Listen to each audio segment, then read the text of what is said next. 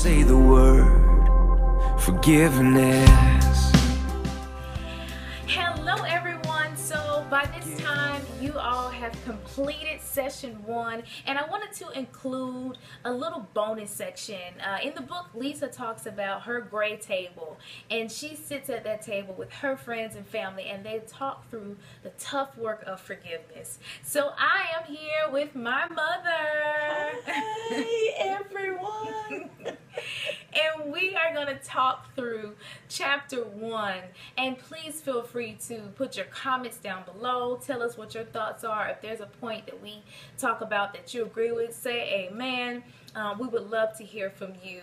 And I'm going to try to do this as often as I can throughout this seven week journey. But you know, week one was so powerful because she really opened up with a really great question what am I supposed to do with all the hurt? And a lot of times when we experience heartbreak or something that just really shatters us and we have to do the tough work of forgiveness, no one tells us what you do with all of that hurt. So, chapter one really helped us to realize that it's okay if you still have memories and you have to mm-hmm. cry about them and you have to process them. It is okay because you are human. And I love how Lysa says in the book sometimes you have to decide which memories you want to keep and which ones you want to let go. So that's so powerful. And I know my mom, she's been enjoying the book as well. So, Yes. so what do you have to say about the introduction and chapter one? You know, I think it's so good the way she started it out mm-hmm. because it helps you to come into what are you getting ready to do. Mm-hmm. It helps you to recognize and understand that you really need to forgive. And it's not an easy journey, but it's a journey that we all must take. You know, one step at a time. Sometimes forgiveness can be so hard until just the thought mm-hmm. of forgiving makes you cry. Yeah. it's kind of like a saying it's the fear of suffering is worse than the suffering itself. Yeah. So it's like the fear that, oh my God, I got to go through this process is worse than actually going through the process. Now, the process is still difficult, Yes. but the, the, the trauma that we take ourselves through in our mind makes it 10 times as worse. yes, yes, yes. And with us being females mm-hmm. and we're more emotional, sometimes it's even harder because of the emotions that we got inside. And then certain memories trigger feelings. Yes, ladies, you still will have feelings. Yeah. Yeah. Certain memories will trigger certain feelings, and then you got to deal with all that all over again. But this journey is worth taking. Yeah. Yes. I was watching a sermon, and uh, it was a T.D. Jakes sermon, and it was called Trauma, Trigger, and Triumph. Yes, I watched that too.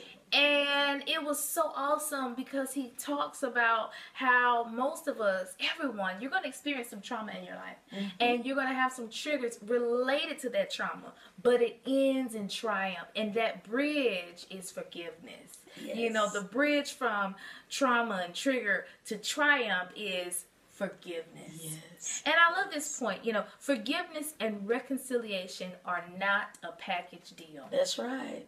You know, just because you forgive someone, that doesn't mean you have to go back to being their friend or, That's you know, hanging out with them. You can forgive them and still let them live in their world and mm-hmm. you live in yours. Yes, and to piggyback on that, I read a scripture in the Bible where it says, Love your enemies and pray for those that despitefully use you.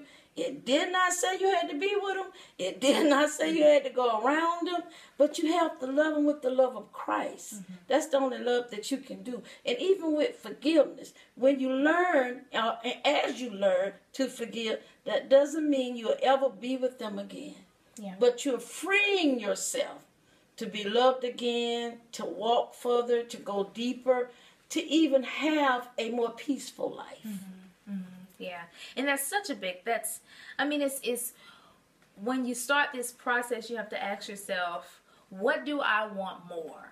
Do I want freedom and forgiveness, or do I want to be able to say that person hurt me and I'm just gonna be mad at them forever? What do you want more? Do you want to be free? or do you want the right to say this person hurt you and have a whole amen corner behind you? you know? and Um, remember, freedom comes with a cost. mhm. You got to do something to be free. Yeah. You just can't be free and don't do anything. It's something that you have to do. And forgiveness is the number one thing. Yeah. You know? Then we have to remember we can't play the blame game. Yeah. Yeah, that's so true. The blame game. And this is what I'm learning too. You got to have the right people in your corner. You know, I have a group of people that I call my counsel, and then a group of people that I call my core. And so the counsel, the Bible says there's safety in the multitude of counsel. The counsel, I go to them when I need to make a serious decision, it's something important, and I want wisdom. And the core, those are my group of friends that when I just want to kiki and hang out and have fun, and I want somebody to say, yeah, girl, he was wrong for that, and not hold me accountable, I'll talk to my core all day. But you have to have those people in your life who are going to steer you in the right direction, and then you got to have those people who are going to help you celebrate your triumphs. It's life is about having a balance of two. And when we talk about forgiveness, and especially forgiving the things you can't forget, is so important to know that forgiveness is designed to help heal the hurting human. Yes. We have our friends, our family, and then we have forgiveness. Right? friends, family, and forgiveness.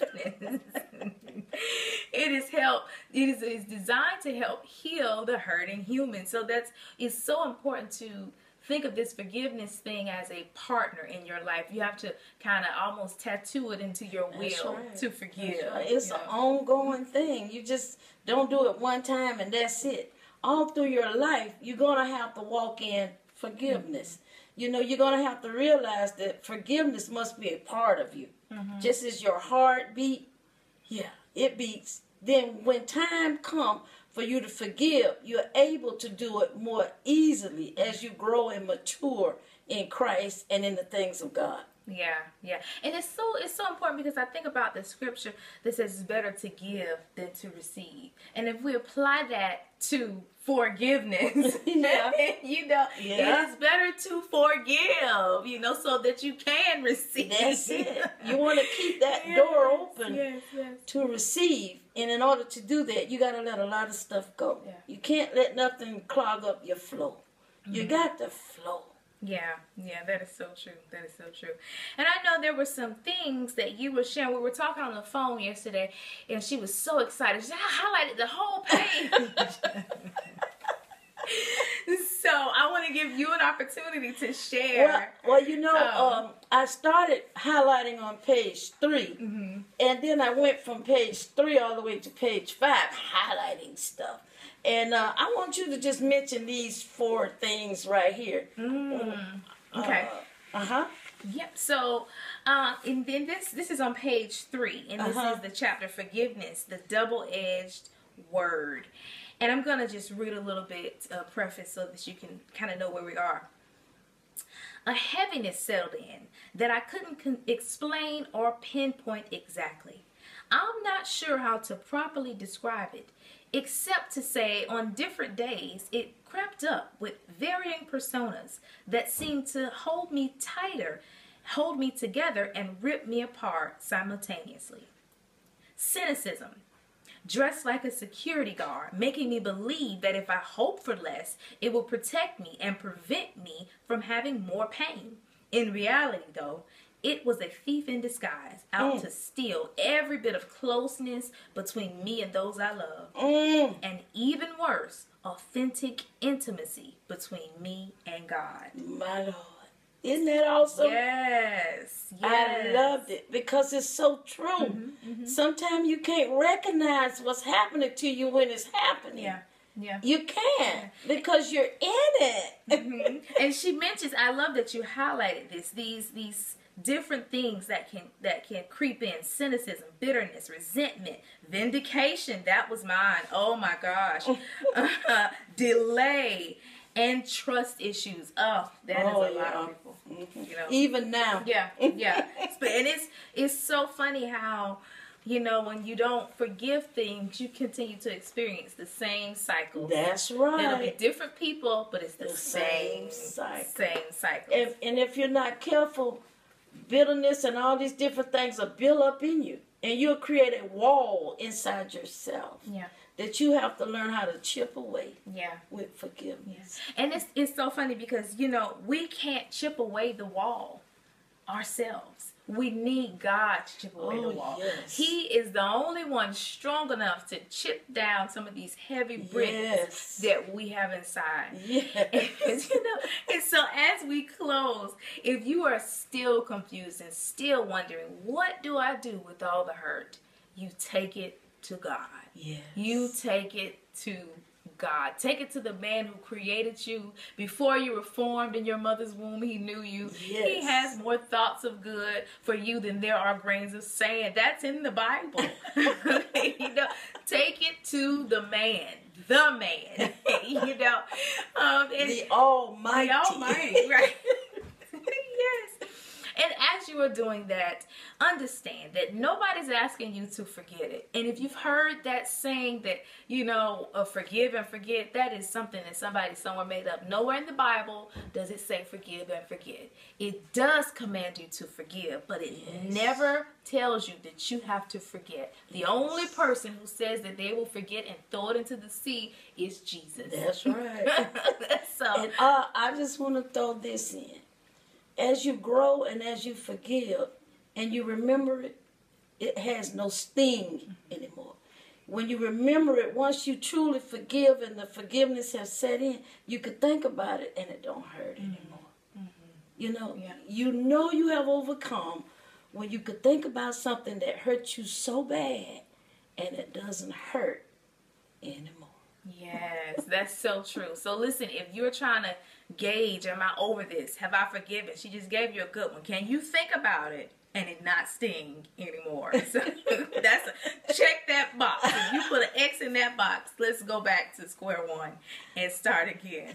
But thank you so much for joining us here, me and my mom, at our round table with our candle as we digest the book, Forgiving What You Can't Forget, in this seven week forgiveness boot camp.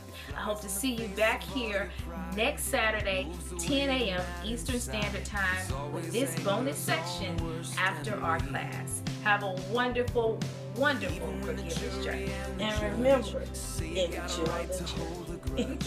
whisper in your ear saying set it free